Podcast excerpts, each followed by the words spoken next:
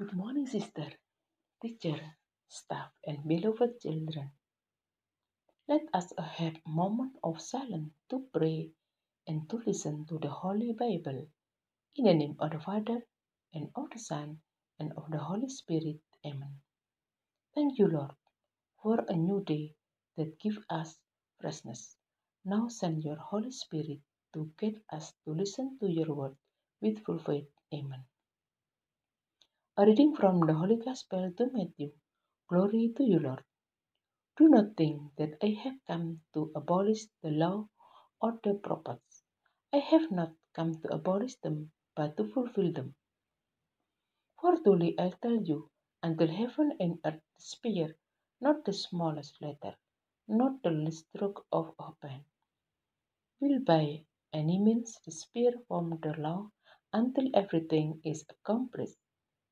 Therefore, anyone who said, said one of the least of the These commands and teaches others, accordingly will be called least in the kingdom of heaven. But whoever practices and teaches these commands will be called great in the kingdom of heaven. This is the gospel of the Lord. Praise to you, Lord Jesus Christ. Suster, Bapak, Ibu, dan anak-anak yang terkasih, Injil hari ini mengatakan kasih sebagai dasar aturan. Peraturan adalah hal yang diperlukan dalam tatanan kehidupan manusia. Kita bisa membayangkan situasi kehidupan tanpa adanya sebuah aturan, pasti akan hidup dalam kebebasan yang tanpa arah. Demikian Injil pada hari ini, Allah memberikan hukum Taurat kepada bangsa Israel yang menjadi pedoman atau aturan hidup bangsa Israel wajib memelihara dan setia melaksanakan hukum Taurat.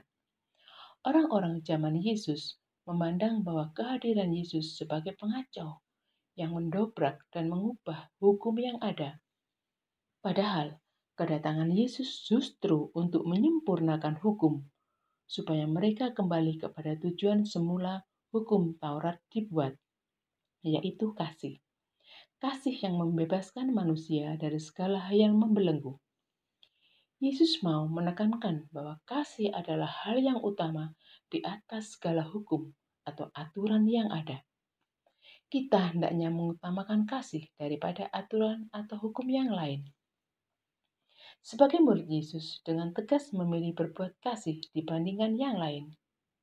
Namun, apa kriteria kita dalam menerapkan aturan? Apakah sudah berdasarkan dengan kasih? Kita dipanggil untuk mengasihi Tuhan dengan totalitas hidup kita dan mengasihi sama seperti kita mengasihi diri kita sendiri. Glory be to the Father and to the Son and to the Holy Spirit, as it was is the beginning, is now, and ever shall be, world without end. Amen. In the name of the Father, and of the Son, and of the Holy Spirit. Amen.